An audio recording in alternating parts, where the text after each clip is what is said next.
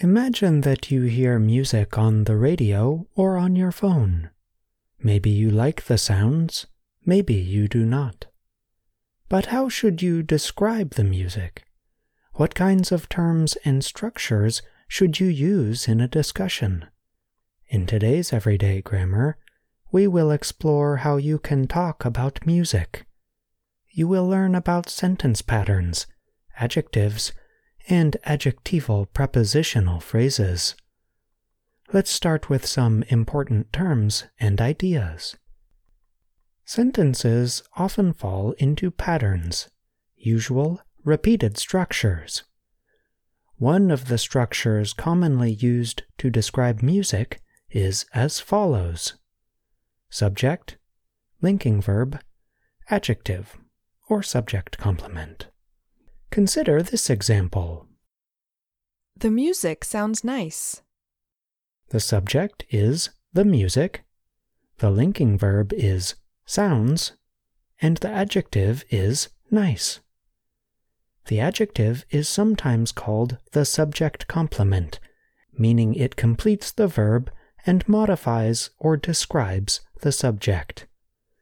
Common linking verbs used to describe music include be and sound.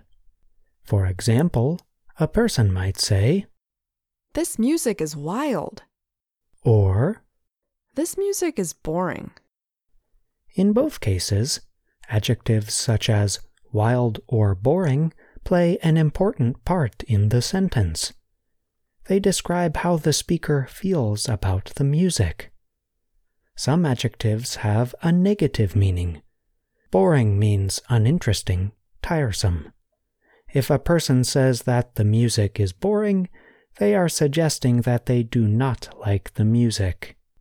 Other common adjectives used to describe music include loud, soft, smooth, harsh, fast, and slow. We can also describe the effects that music has on us.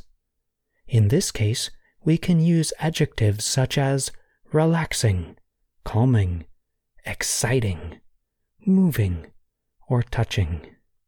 For example, This music is relaxing. or This song is very touching. Sometimes English speakers replace an adjective with a kind of phrase known as an adjectival prepositional phrase. These phrases, sometimes idiomatic expressions, name or describe something about the subject. For example, you might say, The violin sounds out of tune. or The singer is out of his mind. The former example, the one about the violin, uses the phrase out of tune, meaning not having the correct pitch or intonation. The latter example, the one about the singer, uses the phrase out of his mind, meaning that the singer has lost control of his mind or went insane. Let's take some time to work with these ideas. Choose a linking verb to connect the noun song and the adjective smooth. Pause the audio to consider your answer. Here is one possible answer. This song is smooth. Now, describe a singer's voice by using the expression out of this world, meaning extremely impressive or enjoyable. Pause the audio to consider your answer. Here are two possible answers. Her voice is out of this world.